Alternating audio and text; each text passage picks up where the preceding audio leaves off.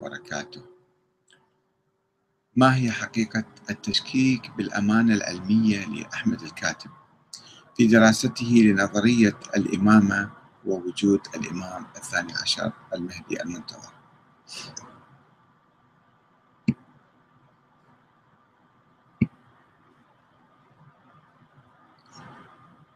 تطرق الدكتور البروفيسور الشيخ آية الله محمد حسين الصغير.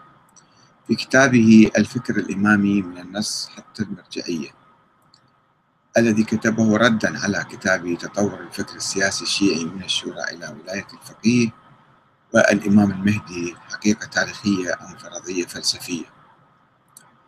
تطرق إلى مسألة اقتطاع النصوص والتحريف في كتاب تطور الفكر السياسي الشيعي. فقال ويا ليت الكاتب اكتفى بالطعن والسب والاتهام ولكنه عمد إلى النصوص فاقتطعها وإلى الروايات فحرفها عن موقعها فأورد ما شاء إيراده وحذف ما شاء حذفه.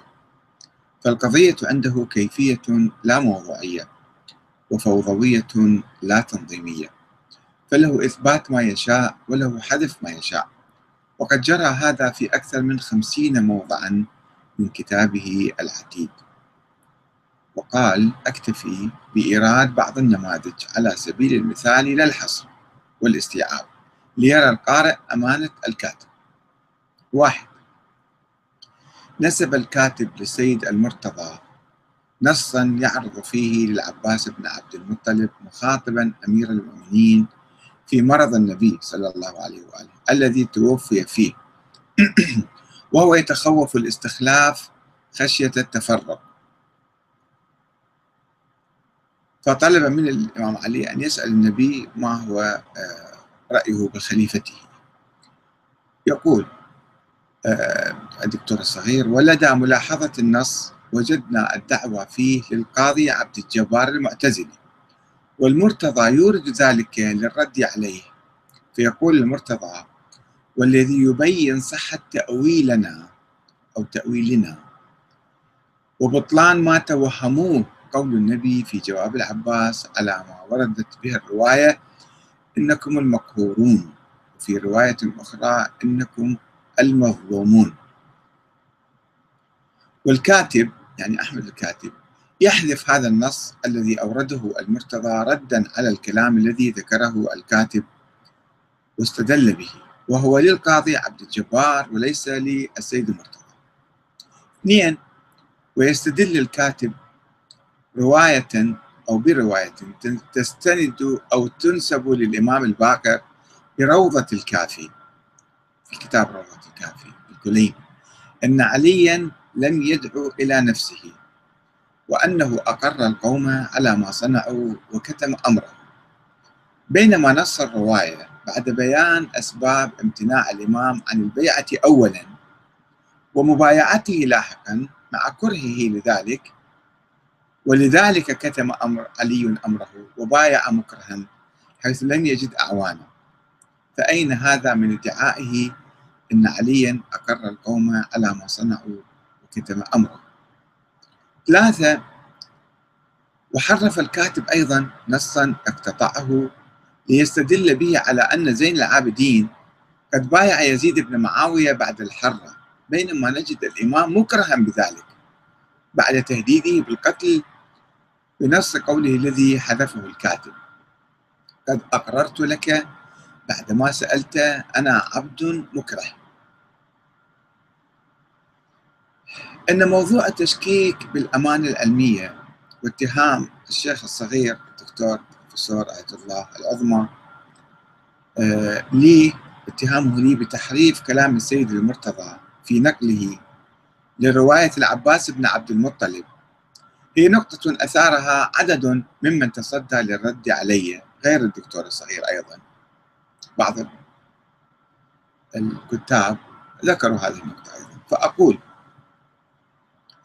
أن كتابي تطور الفكر السياسي الشيعي من الشورى إلى ولاية الفقيه ضم ثلاثة أجزاء وكان يقع الجزء الأول نظرية أهل البيت السياسية وهي الشورى والنظرية الثانية أو نظرية الإمام يعني معالجة نظرية الإمامة والثاني الإمام المهدي حقيقة تاريخية أم فرضية فلسفية. والجزء الثالث هو تطور الفكر السياسي الشيعي في عصر الغيب. وكان هذا الكتاب يقع في ألف صفحة فاختصرته إلى حوالي النصف. وقد ضم أكثر من 827 إحالة إلى مصدر. 827 إحالة إلى مصدر.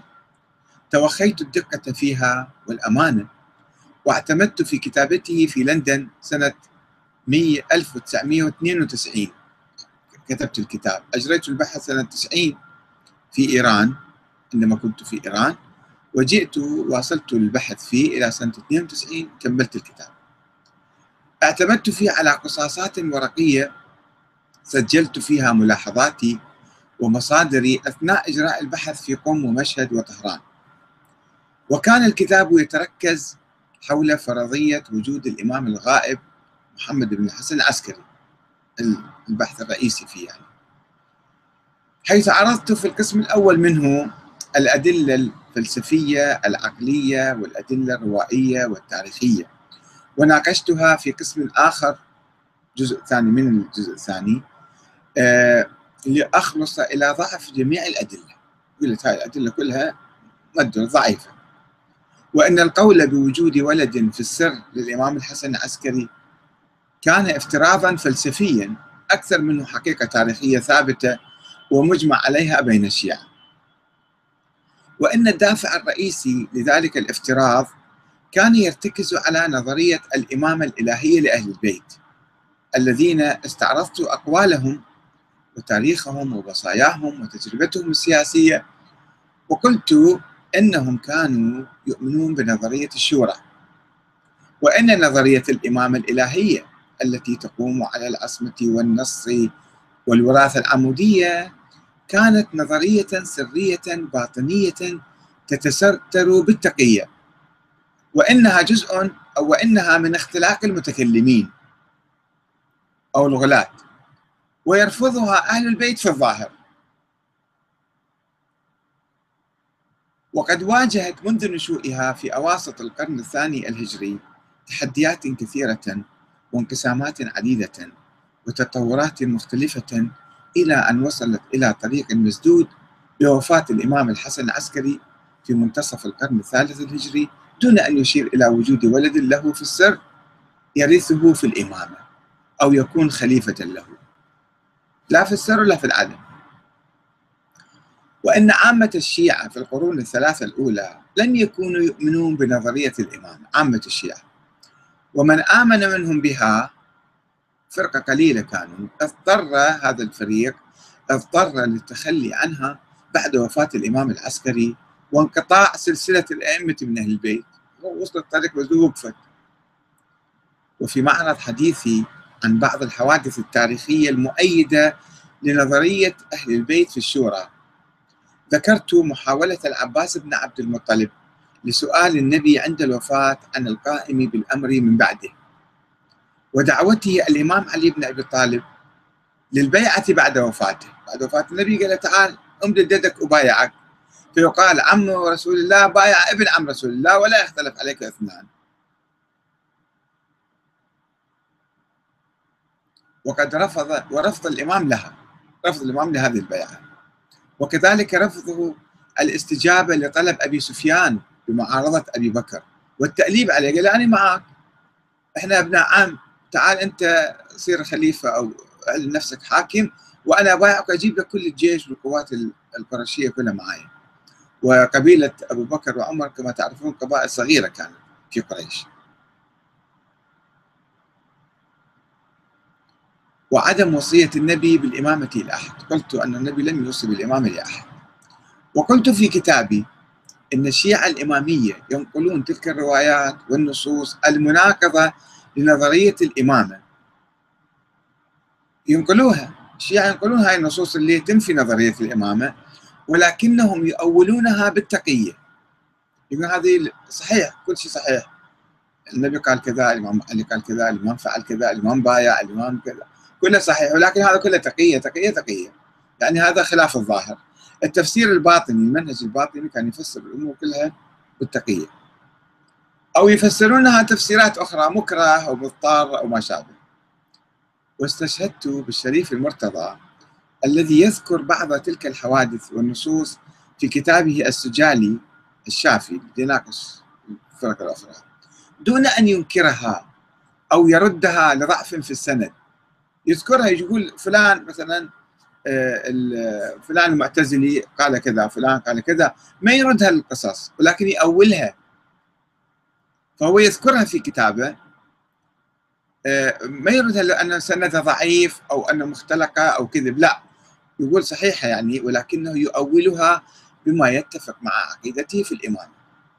حيث يقول عن سؤال العباس رحمه الله للنبي صلى الله عليه وآله يحتمل أن يكون سؤاله للنبي عن حصول الأمر لهم وثبوته في أيديهم لا عن استحقاقه ووجوبه. يجري ذلك مجرى رجل نحل بعض أقاربه نحلا وأفرده بعطية بعد وفاته ثم حضرته الوفاة فقد يجوز لصاحب النحلة أن يقول له أو النحلة أترى ما نحلتني وأفردتني به؟ يحصل لي من بعدك ويصير إلي أم يحال بيني وبينه ويمنع من وصوله إلى ورثتك ولا يكون هذا السؤال دليلا على شكه في الاستحقاق بل يكون دالا على شكه في حصول الشيء الموهوب به إلى قبضته. والذي يبين صحة تأويلنا بس مرتضى يعني يشرح. يقول أحنا نأول القصص هذه والذي يبين صحة تأويلنا وبطلان ما توهموه الفهم الظاهري يعني هو قول النبي في جواب العباس على ما وردت به الرواية إنكم المقهورون وفي رواية أخرى إنكم المظلومون. الشافي جزء 4 صفحة 153 لاحظت هنا إذا الشافي المرتضى يعني السيد المرتضى ينقل القصة ولكن يأولها. ما يقول هاي مو صحيحة. وهاي كذب وهاي خطأ وما موجودة. لا. أو يشكك في سندها. ولكن هو يأولها ما مع نظريتي.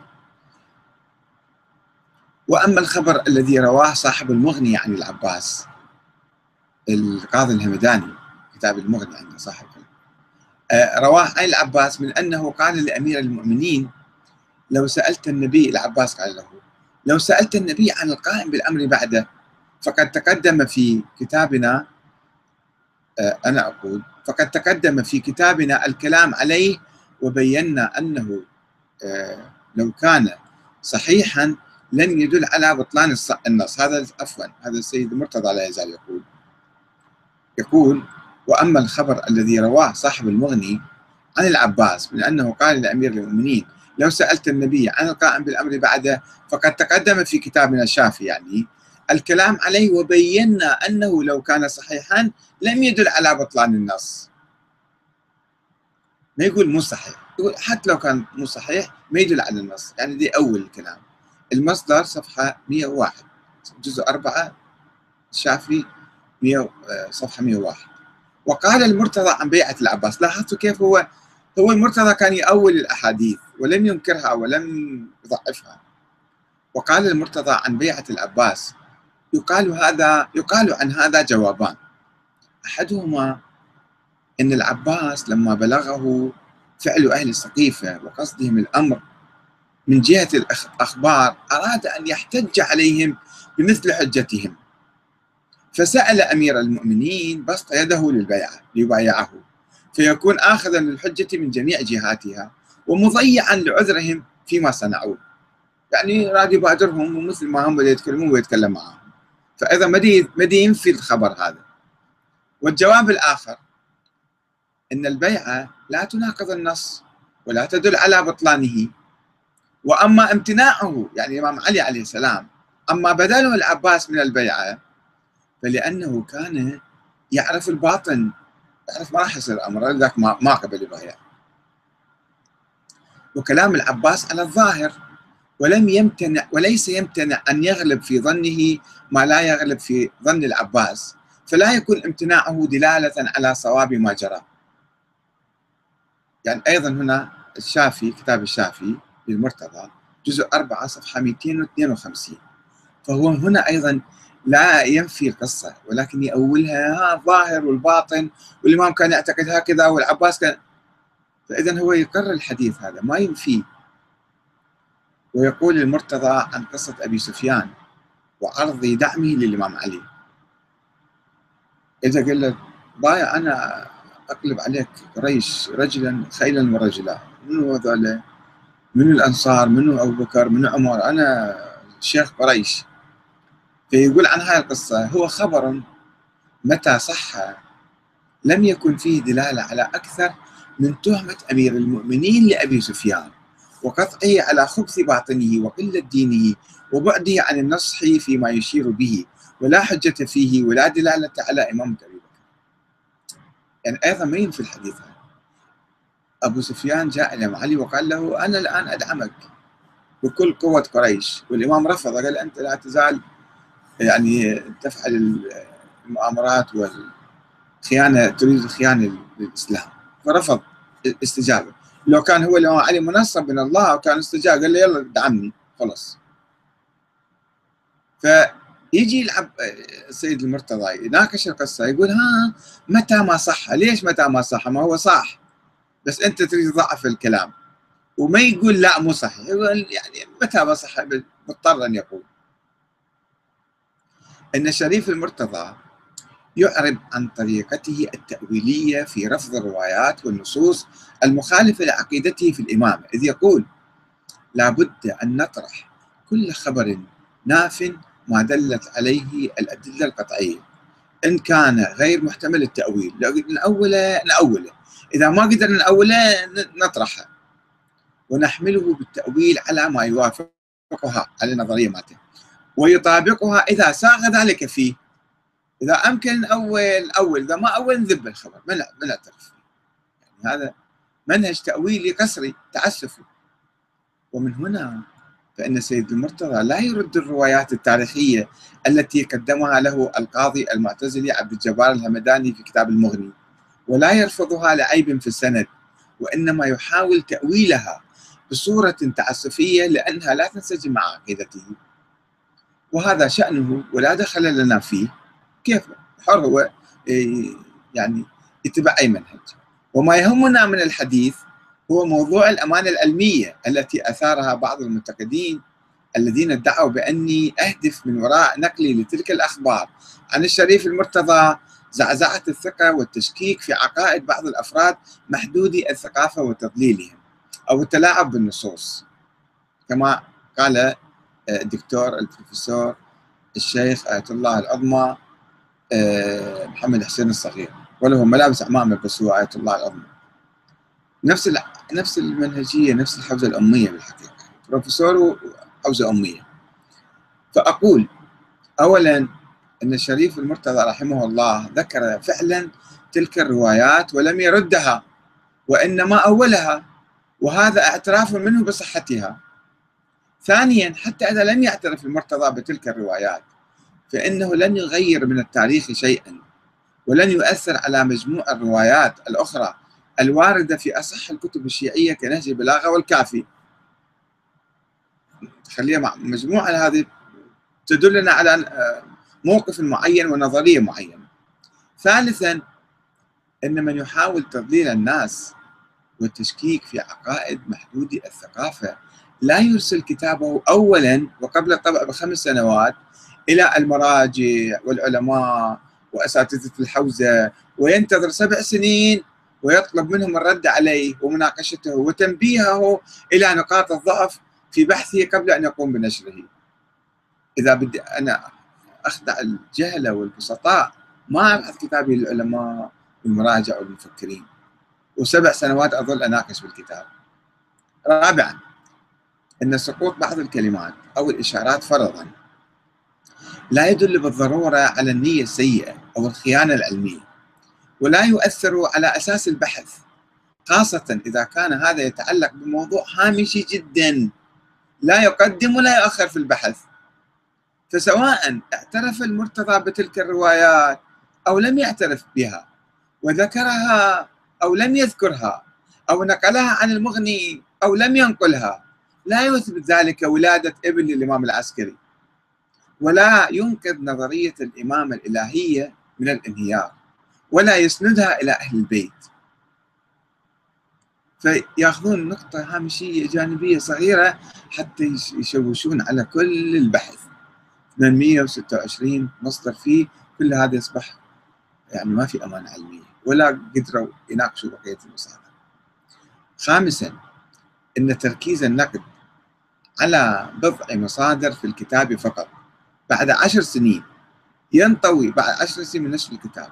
ينطوي على اعتراف ضمني بصحة أكثر من 820 مصدر آخر يحيل إليه الكاتب والكتاب ويقدم شهادة علمية من الحوزة بقيمة الدراسة. سادسا أن التضليل العلمي والخيانة والتدليس يتمثل في إطلاق صفة التواتر والإجماع على حكاية سرية اختلف حولها الشيعة الإمامية وكانت خلاف الظاهر وهي أسطورة ولادة ابن الإمام الحسن العسكري. بعدين يجي الدكتور البروفيسور آية الله العظمى الشيخ محمد حسين الصغير فيقول هذا قضية متواترة قضية ثابتة مقطوع بها. من وين جبت التواتر؟ من جبت الشهرة؟ من جبت القطع؟ يا دكتورنا العزيز. سابعا إن العجز عن مناقشة الدراسة والرد عليها أو إثبات وجود الإمام الثاني عشر يدفع بعض المتحاورين للبحث للبحث عن نقاط جانبية وتضخيمها للتغطية على تهربه هؤلاء المناقشين تهربهم من الاعتراف بالحقيقة. ولو راجع الدكتور البروفيسور آية الله العظمى الشيخ محمد حسين الصغير كتابه لوجد نفسه يقوم بما اتهمني به مرتين. الأولى عندما نسب لي في الصفحة 100 السطر العاشر من كتابه القول بمعجزة تكلم الحجر الأسود وتسليمه على الإمام علي بن الحسين في مقابل عمه محمد بن حنفية. أنا دا أقول أنه محمد الإمام زين العابدين قام بمعجزة. بينما كنت أنا أنقل الرواية عن الإمامية. أنا ما ما ادعيت القصة هذه. هو يقول لا أحمد الكاتب يقول كذا وكذا. شلون يعني يعني أي واحد يقرأ كتابي أي واحد يسمعني إذا أنا أجيب القصص التاريخية اللي يعتمدوا في إثبات إمامة زين العابدين على المعجزة وهي معجزة تكلم الحجر الأسود ولكن الشيخ يبدو ما سامع بها أصلا ولا قارئ ولا باحث في التاريخ الشيعي ولم يدرس تاريخ الأئمة ولم يدرس حتى الكافي يمكن. وهو آية الله وآية الله عظمى أيضا. أنا أنقل الرواية عن الإمامية عن الكافي. وأنتقدهم فيها مو دا أنا أثبتها فشلون يقلب الكلام؟ يقول أوه أحمد الكاتب شلون يقول هذا الإمام زين العابدين صارت عنده معجزة تكلم الحجر الأسود. فكيف أقول بها وأنا دا أنتقدهم؟ يا دكتور يا عزيزنا يا يا بروفيسور الثانية عندما استشهد بحكاية حوار هشام بن الحكم مع الرجل الشامي في منى أمام مع الإمام الصادق وحواره مع الضرار وعبد الله بن يزيد الإباضي في صفحة 86 من كتابه والتي ذكرتها في معرض نقل استدلال الإمامية على الأسماء. جابوا ذولا هشام بن الحكم وهي مناظراته. وليس الإيمان بها أو تبنيها بالطبع. أنا ما أؤمن بالأشياء ذني. وأنا أنتقدها وانتقدتها كثيرا. ولكن الشيخ الصغير قال عن الرواية الأولى مال هشام بن الحكم وقد أوردها الكاتب نفسه. خلص ثبت الموضوع بعد. ليش ينقض نفسه بنفسه؟ أنا دا أنقذك دا أرد عليك دا أرد على الرواية يستشهد بها بكلامي. وقال عن الثانية وقد ذكرها الكاتب نفسه أيضا. يعني إذا ذكرت بكتابي ودا أرد عليها يعني أنا مؤيدها أنا مؤمن بها. شوف شلون يعني يحاول يعني يحاججني أنت كلامك هذا. وهي عليه لا له. دون أن يشير بالطبع إلى رفضي لها بقوة. شوفوا هو هو يمارس يعني القطع والتأويل والتزوير والكذب علي فماذا يعتبر الشيخ الدكتور البروفيسور فعله المتعمد هذا؟ هل هي أمانة علمية؟ أم ماذا يا دكتور يا بروفيسور يا حجة الإسلام؟ وآية الله العظمى الشيخ محمد حسين الصغير حفظك الله وأطال في عمرك. أجبني على هذا إن قدرت على ذلك. والسلام عليكم ورحمة الله وبركاته.